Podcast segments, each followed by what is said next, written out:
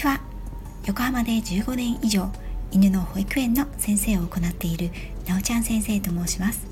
こちらの番組ではたくさんのワンちゃんや飼い主さんと関わってきた私が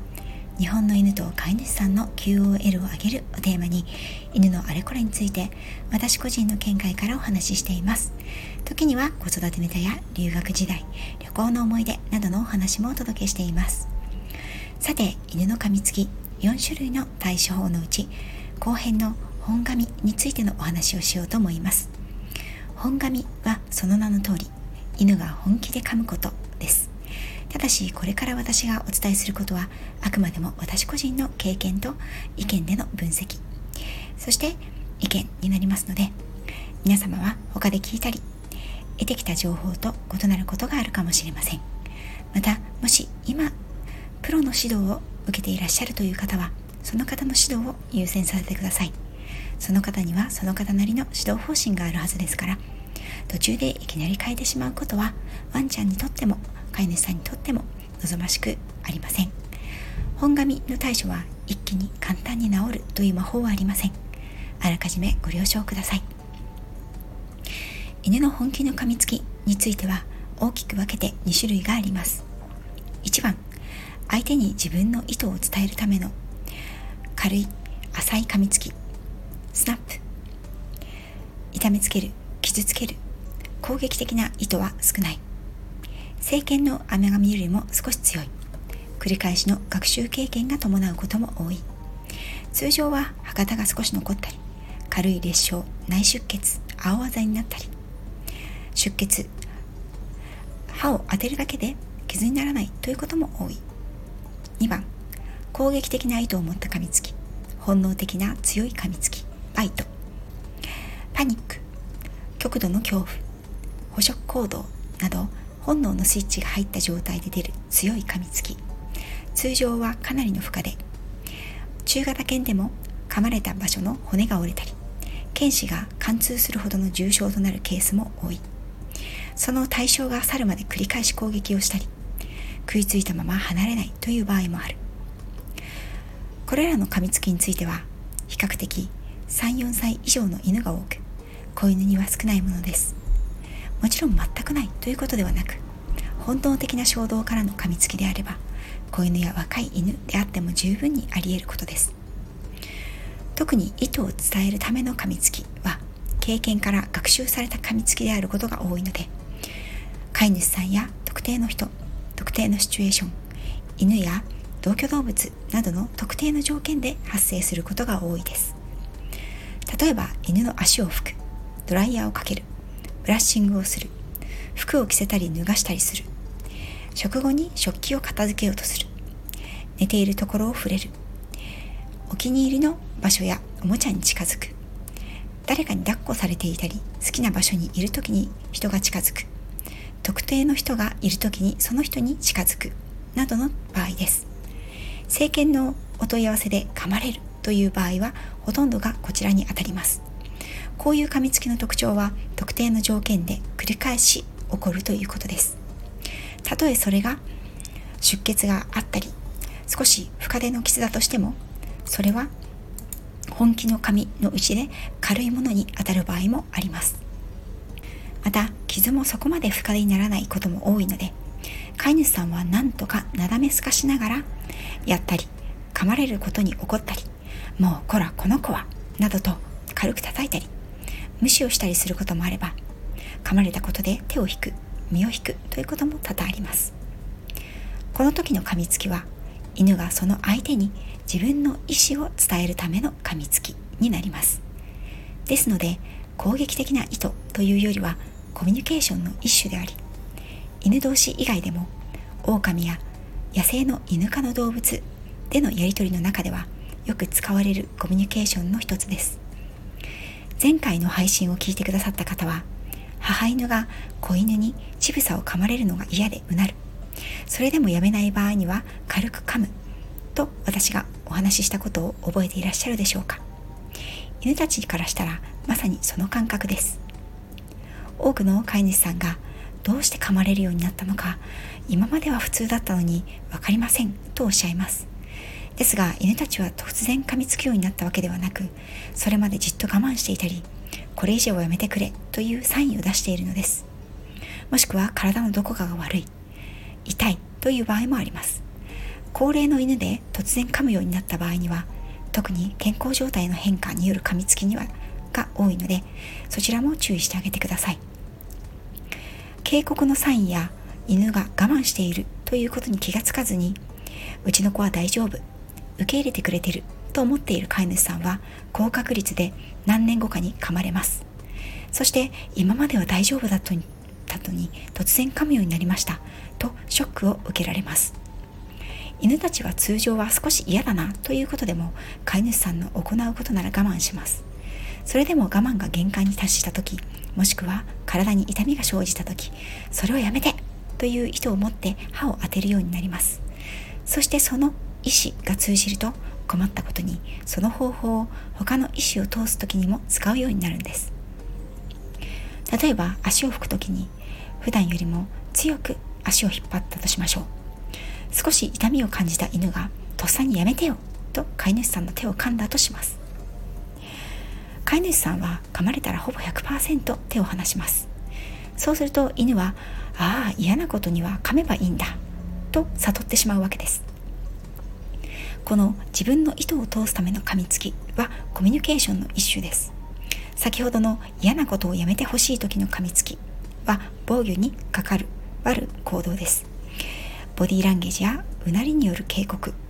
逃げ場がなくなった時には攻撃に転じます。またおもちゃやベッドなど自分のものと認識しているもの。飼い主さんや兄弟犬などを守ろうとするプロテクションに関わるものもあります。フラストレーションやストレスからのジレンマ転化行動が噛みつきに転じることもあります。意思を通すための噛みつきの解決方法ですがこれはあなたの意思を通すためには噛みつきではなく別の方法があるんだよということを教えること。そして何より飼い主さん自身がどういう行動で犬は噛みつくようになるのかということを知りそれを未然に回避する方法を知ることです。当然のことながら犬たちは犬たちの価値判断で状況を判断します。足拭きやお洋服ブラッシングを黙ってされるがままだったとしていてもその時に耳を伏せたり目を伏せたり体を反らしたり体を丸めて小さくなったりしていませんか？それらのボディーランゲージは全てえそれやらなくちゃダメですか？というサインです。それを受け入れてくれてるんですから当然本来は褒められて叱るべき行動なんです。偉いね。受け入れてくれてありがとう。と褒めながら行うことでこういったことは飼い主さんが我慢すれば喜んでくれるんだ。と犬が認識できるようになります。噛むということをスタートする前に犬が嫌がりそうなことをする場合にはというよりはこちら人間側の都合で犬に対してすることには全て偉いねすごいねかっこいいねかわいいね嬉しいよありがとうと褒めながら行うことをお勧めします。嫌なことを我慢してきたけど耐えかねて噛むという以外には犬が人に自分の言うことを聞かせようとして噛むというパターンがあります。よく食器を片付けようとして立つと噛まれたり家族でくつろいでいるところ一人だけ席を立って部屋を出ようとすると吠えて噛まれたり寝ているところを触ろうとした飼い主さんが噛まれたりすることがあります。これらは自分は今これをしているんだから邪魔をするなとか余計なことを勝手にするなということです。これもやはり警告が入ります。うなることが一般ですがうならないでいきなり噛んでくる場合もあります。その場合大抵犬は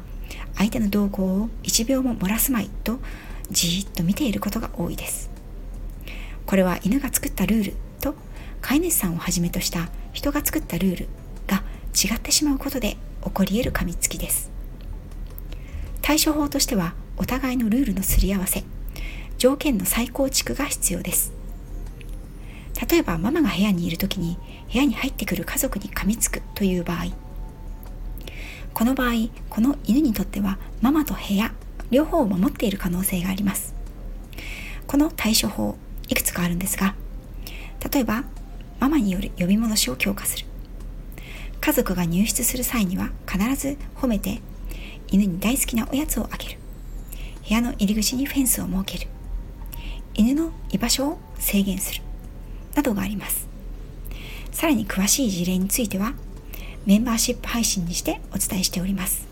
興味のある方同じような問題で困ったことのある方は是非1月だけでもいいので登録して聞いてみてくださいね。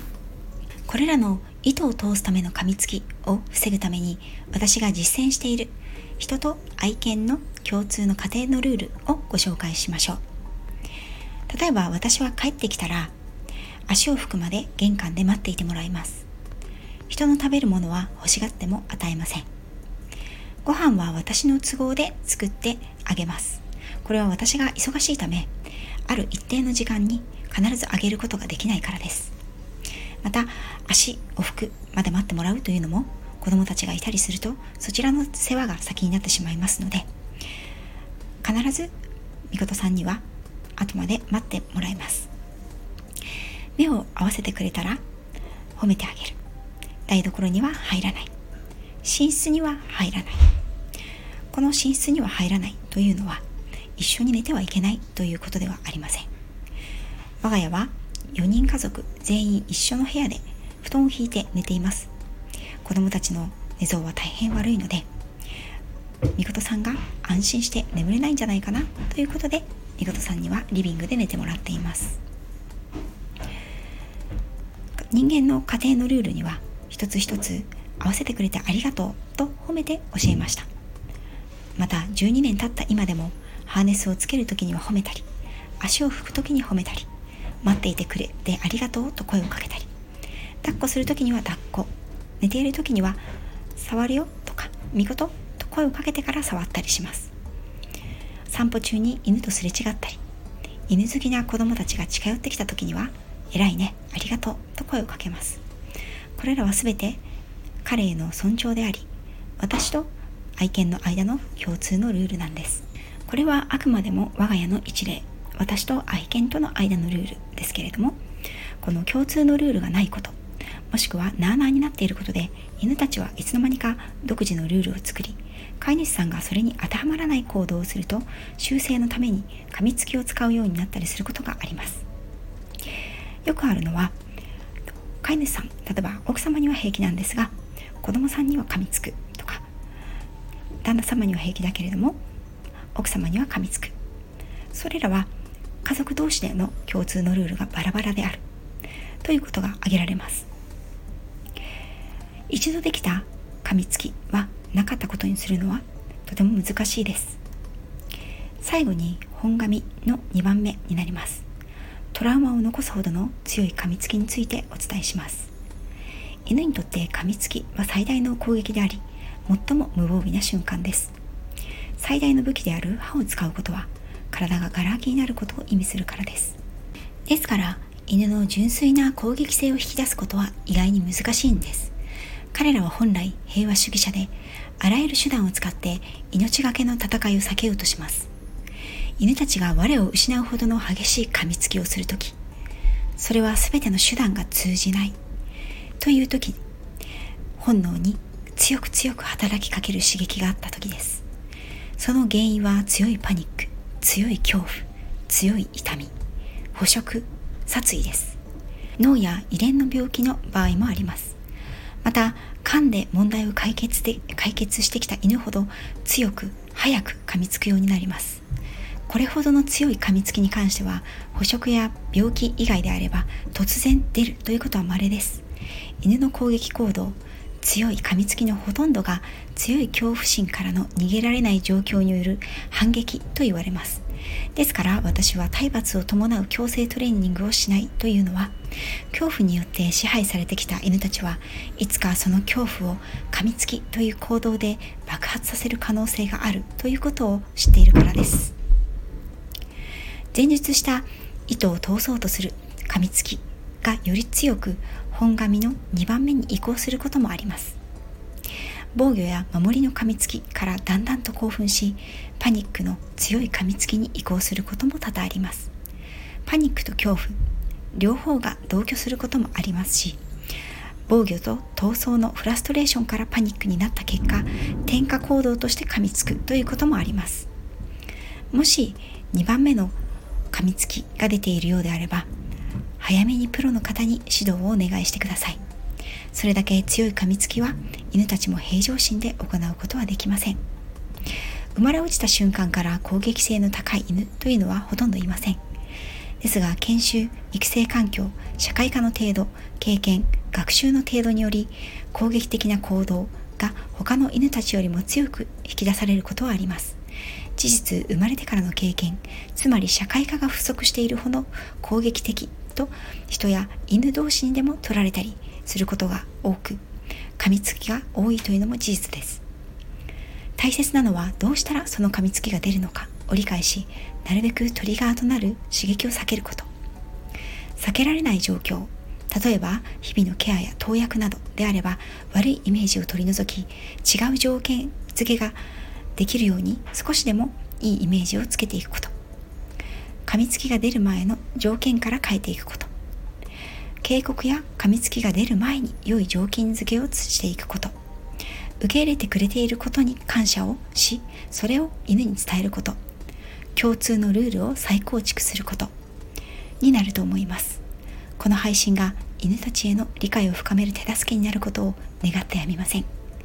最後まで長々と聞いていただきありがとうございました。